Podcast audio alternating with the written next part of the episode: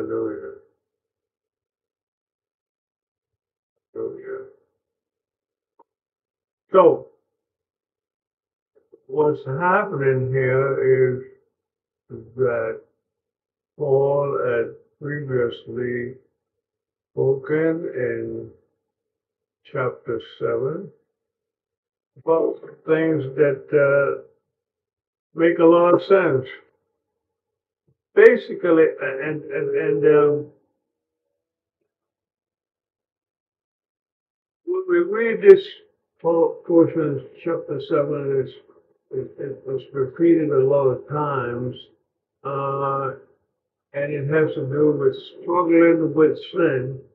And last week we spoke about that you know sin is not doesn't govern us, and we shouldn't let it us, of course, because we are now uh, saved by the blood of Christ. But when Paul is speaking here, and he's speaking mainly in the third person, he's not necessarily speaking about himself. Sometimes that maybe is perhaps misunderstood. He's speaking in general, and in general it is. So struggling with sin, starting from chapter 7, 14, we've got to uh, look at the more immediate context of what we share when we do tonight. So the trouble is not with the law, for it is spiritual and good. The trouble is never really with things basically outside of us. And that's why it's so important that we turn our lives over to Christ, which know, all have done, let the Holy Spirit control us. Um, because the problem is basically with us.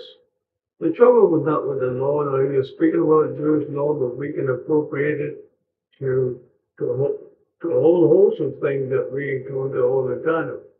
The trouble is with me. For I am all too human, a slave to sin.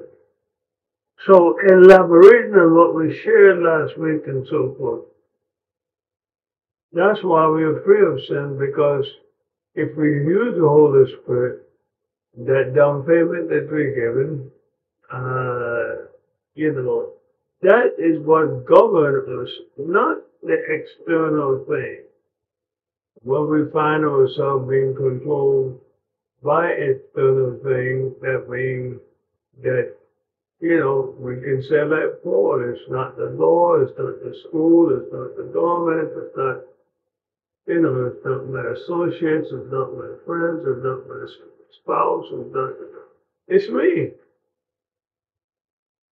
I don't really understand myself, or I want to do what is right. Remember, though, he's not really necessarily speaking about himself.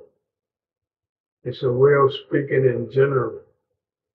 But I don't do it.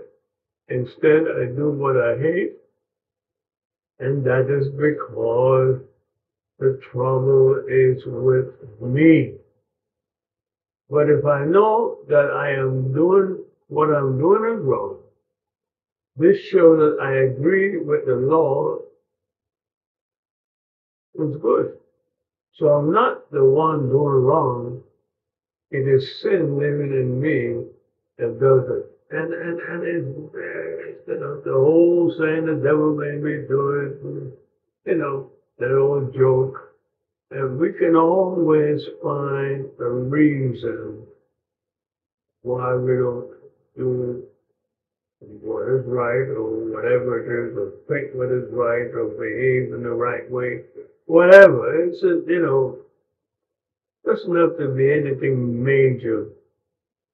We don't necessarily want to dwell on this because you see, if you get the sense of what Paul is doing, you see he's running through this. He's grateful that there are standards. He's grateful that there's a law. He's grateful that there are things that tell us when we do wrong. But they, those things them, themselves, in themselves, if we dwell on them, that's what I was saying from, you know, from last week. If we dwell on them, even though they're good, is what make us feel keep falling back. So rely on the Holy Spirit, dwell on the love of Christ. I know that nothing good lives in me that is in my simple nature. I want to do what is right, but I can't. I want to do what is good, but I don't. I don't want to do what is wrong, but I do it anyway. That's the way that fascination of the flesh does in contrast to the spirit. The, the, the, our human being, uh, human self vacillates, our human is just wishy-washy, go back and forth. What gives us definitive thoughts? What gives us uh, confidence in who Christ is us? Is the Spirit. And that's what we should rely on. Because we'll find ourselves vacillating, going back and forth, easily persuaded with bad things and influenced by bad things, when we know as a fact that is not what we should be influenced with. I guess with us, listen, what I've been emphasizing more and more is for us relying on the Holy Spirit and draw our strength from the Holy Spirit. So every time you feel that you're vacillating, that you, you know, you're going back and forth, that you're uncertain, that you're unsteady in your thoughts and so forth, just remember that you have the Holy Spirit indwelling you. Follow Jesus, pray to God, and rely on the strength and the power of the Holy Spirit that was given to you for this very purpose. That is one of the advantages, of course, between the law that the church, religion, Christianity itself, Judaism may put forth. The thing is that we have the Holy Spirit inside of us. Ultimately, that's that guide. That's our, that's what keeps us stable. That's what keeps us from vacillating. And because no law, no rule can be perfect, and, and, and so forth, and doesn't really apply to everybody all the time in the same way. You, know, there, there, there's so many, then subject to human interpretations, and so forth, and so forth. It's not the rules. Rules made uh, are there for guides and so forth. It's the Holy Spirit that ultimately keeps us doing what is right. And I put that in a positive way. Doing what is right. Okay. Verse 9, uh, verse uh, 21. Uh, I have discovered this principle of life. I'm reading from the new, uh, the new literature, uh, Bible, uh, it's, it's, like, it's a, it's a, it's a somewhat of a power phrase, and I'm doing that, uh, deliberately. Um, it's a new literal translation. Uh, so, in verse 21, I've discovered this principle that when I want to do what is right, I inevitably do what is wrong. I love God, Lord, with all my heart. But there is another power within me that is at war with my mind. This power makes me a slave to sin that is still within me.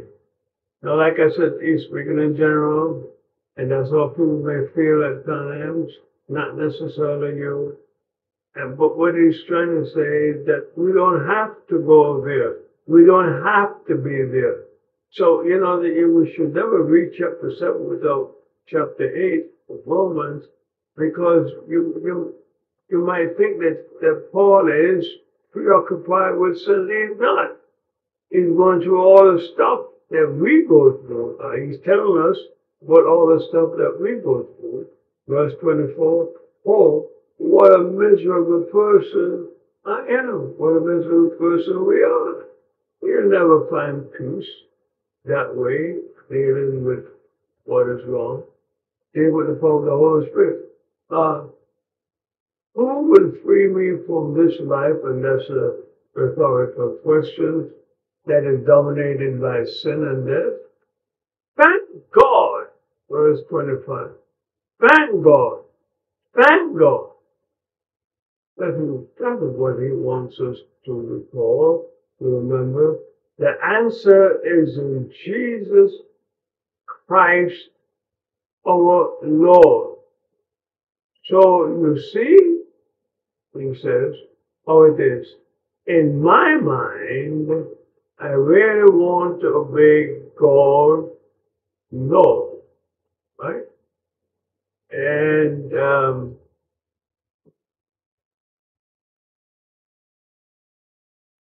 but because of my sinful nature, I am a slave to sin. Now remember, the Bible is not written in verses and chapters, and so we put that in so that we might have reference. So that's why, you know, chapter 7 chapter 8, let us not think of it as chapters in a sense because it is a continuation of what he's saying. So now, so now there is no condemnation. God for Jesus. The answer is Jesus. Because we really, all that stuff that's being said before, when I want to do right, I do wrong. When I want to do wrong, when I, when I, when I'm doing right, I find myself doing wrong. All that kind of stuff really is an exercise of basically telling us the conflict that we may have in us if we don't realize, if we don't internalize, if we don't, if we don't understand or have a good concept or accept that we are no longer slaves to any of this. We are not condemned. Recently, I was speaking about the terms that are often used by the legal terms, forensic, we call them. We're not condemned. If you were brought up in charge and you went to court and you went before the judge and your lawyer pleaded for you and presented your case and the judge got rid of your sentence. And this is where I want to put a little emphasis on right now tonight. At me.